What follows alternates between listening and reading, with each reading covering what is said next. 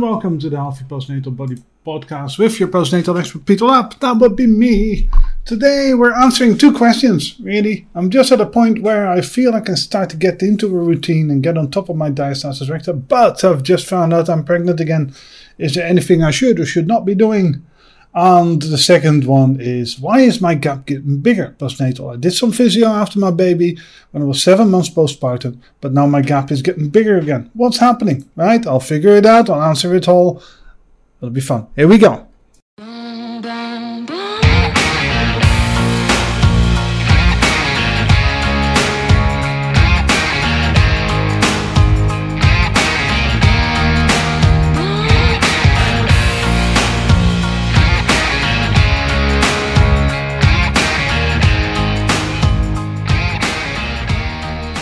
Welcome to the Healthy Postnatal Body Podcast with me, Peter Lapp. Like I said, it is day 4th of October 2020, and it's yet another beautiful, beautiful Sunday afternoon. Uh, what are we doing today? I'm answering a couple of questions for you. First, I would like to start congratulating Ashley for winning the skincare products. And just to remind everybody that there is a new prize up for three amazing cookbooks. Um, if you want to play, just go on to Instagram and Facebook, and you know you comment on the competition post and job done. Uh, give us a like and a follow on Insta, Facebook, all that sort of stuff, just so you stay in touch and you know what's happening. What are we doing today? I'm answering two questions. Uh, it's all diastasis recta related and it's all proper postnatal stuff again. Right, so the first one was uh, I already read it out beforehand, but I'll just do it again. I'm just at a point where I can feel I start to get. Um, where, sorry, I'm just at a point where I feel I can start to get into a routine and get on top of my diastasis recti, but I've just found out I'm pregnant again. Is there anything I should or should not be doing? And let me just correct a finger. Um, this lady is six months postpartum. Uh, just for those of you curious enough, and now she feels that she's able, physically uh, and mentally capable of, of, of getting back into it, um, which is good, as good a time as any, right? Um, and obviously, you know, pregnant again, it can be really tricky sometimes to uh, to know what you can and can't do. But as I um, answered to her individually as well, um, basically how it works is any postnatal program such as Healthy Postnatal Body, Mutu, Katrina Oakley, all those sort of things, um, are completely safe to do when you are pregnant, up until the last trimester when you need to adapt uh, adapt stuff a little bit, uh, because you can't do exercises on your back anymore right? Uh, because of pressure it puts on your vena cava and your carotid artery you know, and, and, on your arteries and all that sort of stuff. Carotid artery. What are you talking about, Peter? Focus, man. Um, right? So basically, I would strongly recommend getting into an exercise routine, but starting it properly. Starting it with just the standard postnatal stuff. So you start with heel slides and build up your core strength. Because if you get your core activating now, activating properly, it will make recovery after your second, preg- second pregnancy significantly easier. Um, I see so many emails, and Jess very kindly sends on so many things that she comes across online um, that drive me nuts. People say, "Yeah, I've had four kids, and I don't know why my belly looks like crap." Um, just because you had four kids, right? Um, or I'm on my fifth and I never had diastasis recta, but now I do. And I always just want to go, yes, you did. You had diastasis recta. You just didn't do anything about it.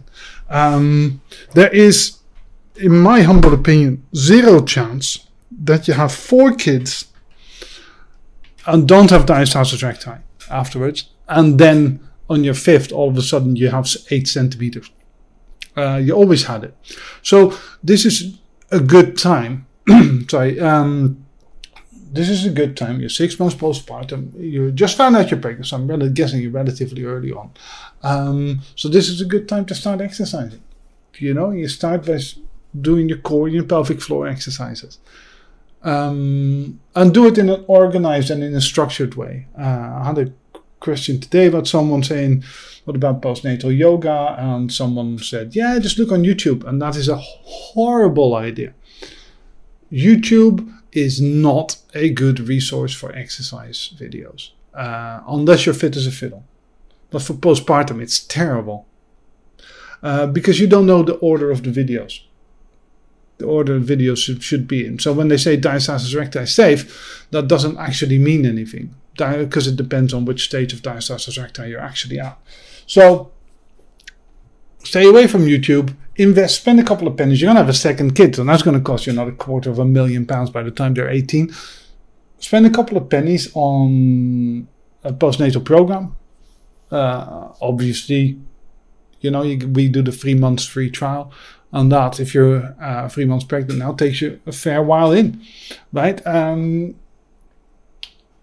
what you should and should not be doing is don't do anything silly, right? All the normal postnatal rules apply.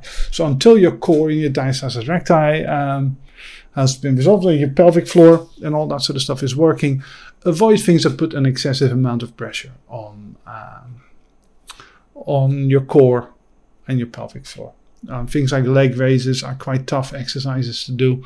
Uh, running is one of those things that I'm just not keen on. Any sort of impact exercises, star jumps, burpees, all that sort of boot campy stuff, full sit ups, um, uh, all that sort of stuff that are tougher than than they might first appear.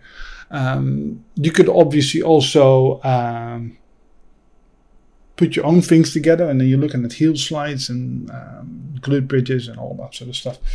That is kind of what you should be focusing on. Just all the standard things, mainly with glute activation and core activation. So, like I said, spend a couple of pennies, uh, get a postnatal program, and um, get cracking. Just have some fun with it, but do do something uh, because it'll really help your recovery after your second. Right, that didn't take too long because it is such an easy question to answer. Right, only seven minutes. Right, uh, by the way, if you have any questions, peter at healthypostnatalbody.com.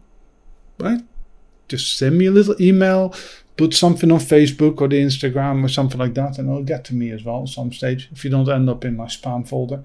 Um, yeah, that's all. Obviously, tell your friends. Um, second question Why is my gap getting bigger? Now, this is a lady three years postpartum.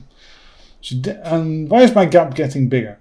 Did, I did some physio after my baby when I was seven months postpartum. But now my gap is getting bigger again. How can that happen? I thought this was once it had closed a little bit, it would stay there. Um, that's her words, not mine. So how how did it happen? Well, very simply put, you didn't fix anything. Um, you when you say things like I did some physio after my baby, and this is this is not uh, not a judgment call, right? This is not me saying oh you should really have done X Y Z.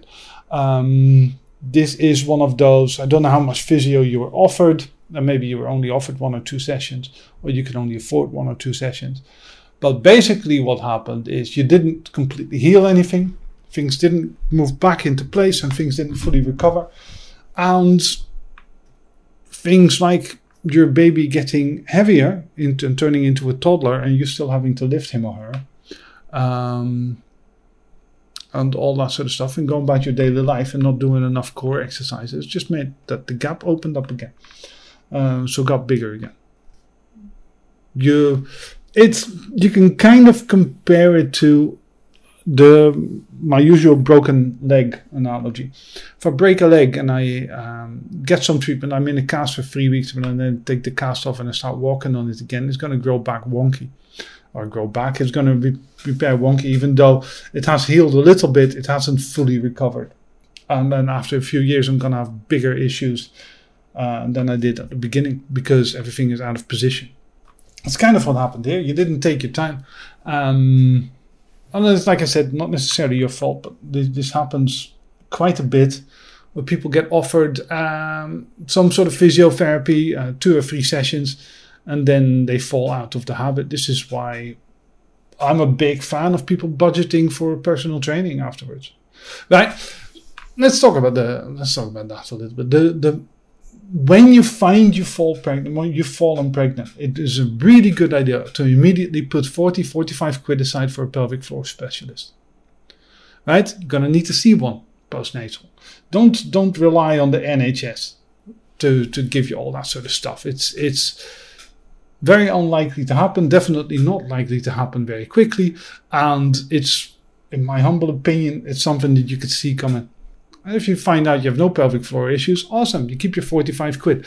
But if you find you fall pregnant, you've fallen pregnant, and you can afford uh, to have a baby, and that's of course all, all uh, making an assumption here, but um, a baby costs you 200, 250,000 pounds. Right? That's how much it's going to cost you. Not all in one go, but over the course of 15 years, uh, 18 or 21 years. Sorry. Um, so you can afford 45 pounds. So you need to put that aside to, to get um, access to a pelvic floor specialist. Then ideally, you want to put another 700 pound aside and get some PT sorted. As a, my my rate for 24 sessions is 700 pounds for a postnatal package. And I know I'm cheaper than most, but you know, that's even if it's a thousand pound, you should be able to afford that, I think, if you have a kid. Um, and this is obviously very much a middle class white guy sort of approach to it, right?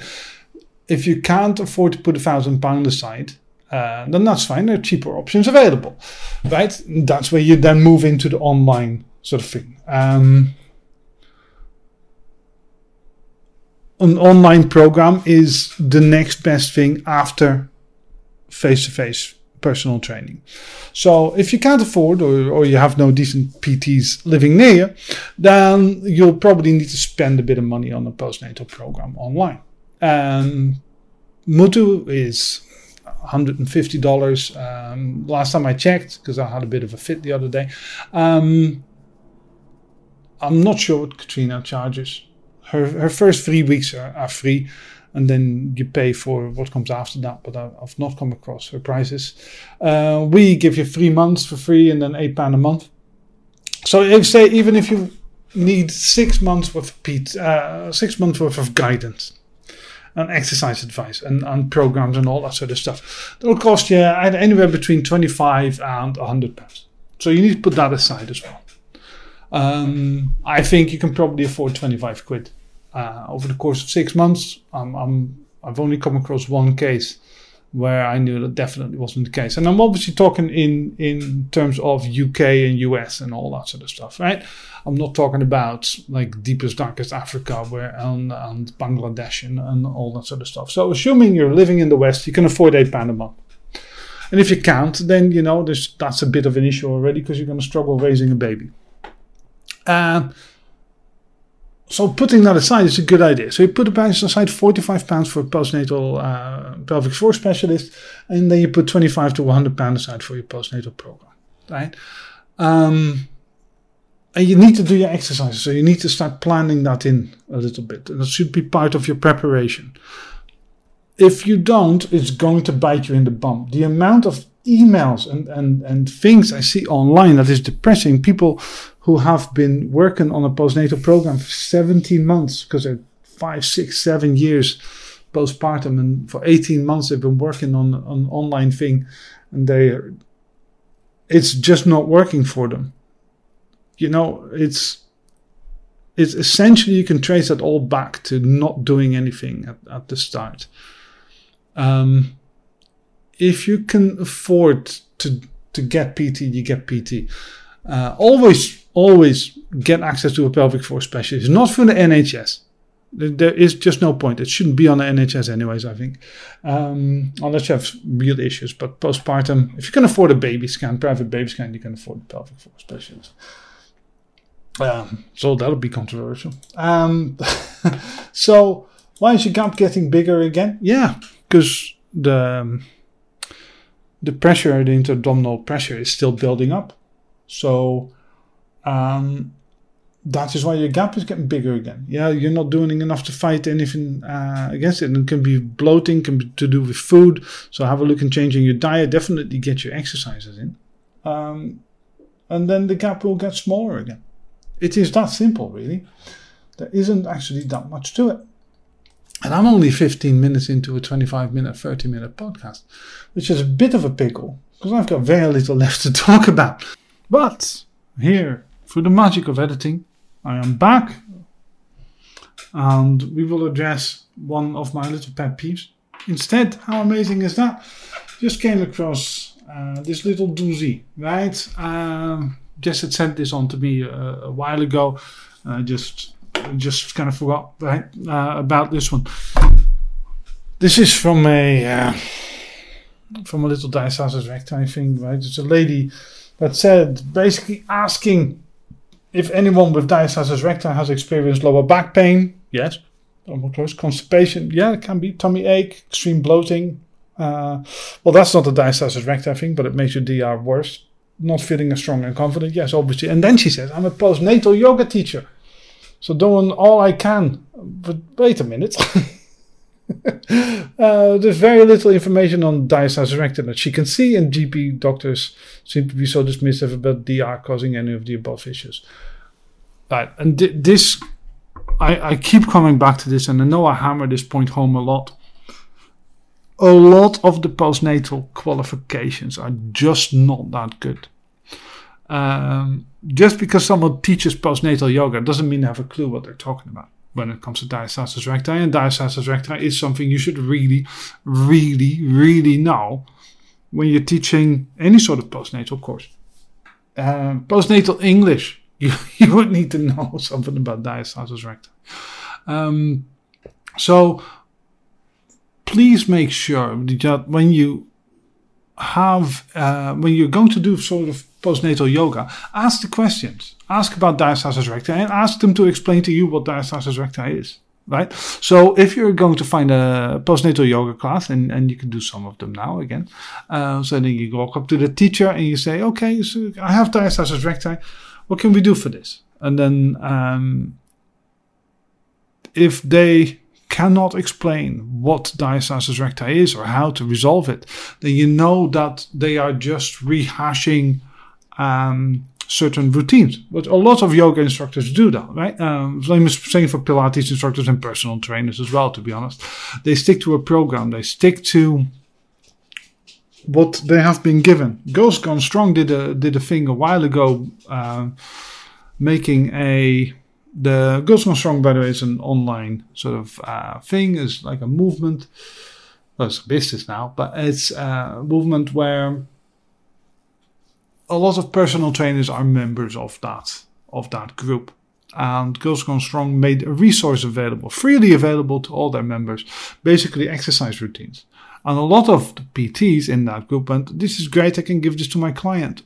Um, but if you don't think about why something is or is not suitable for your client. Is A, it's not really personal training, and B, you're not giving it any thought. There's no consideration behind what you're doing.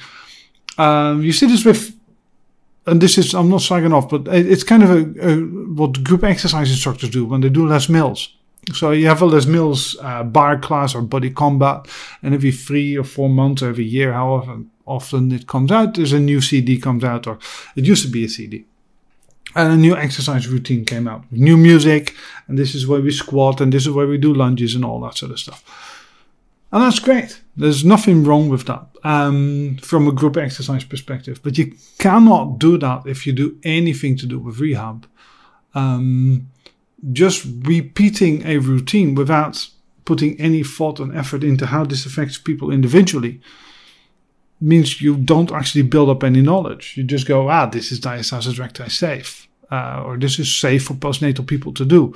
But if people come in and say, but I have diastasis recti and poor core activation, or I have pelvic girdle pain, and you just go, yeah, but this is fine for postnatal, and you don't know how to fix that. So make sure when you select a postnatal yoga instructor, a postnatal group exercise instructor, anything like that, that they know what they're talking about because a lot of them just do not have the information that they need to actually uh, specialize in this sort of stuff uh, to actually help you to actually guarantee that you're not you're not making it worse um, that that really is um, is a massive, massive issue, especially in the UK. Um, that's all. I just thought I'd answer that one because that was, uh, I think, quite an important one. And I will leave it there. Just a nice short podcast. There will be a bit of music. Healthypostnatalbody.com as always, guys. Three months free trial. Then £8 a month after that. The cheapest out there. We're also the best, but also the cheapest out there. Uh, we have some amazing things coming up in the next uh, in the next run. Right, we're going to get a website. It's a little bit of an overhaul again. There's exciting things happening, um, which should happen in the next couple of weeks before Christmas. Right, check out our Facebook page for your competition and all that sort of stuff. Um, send me a couple of emails.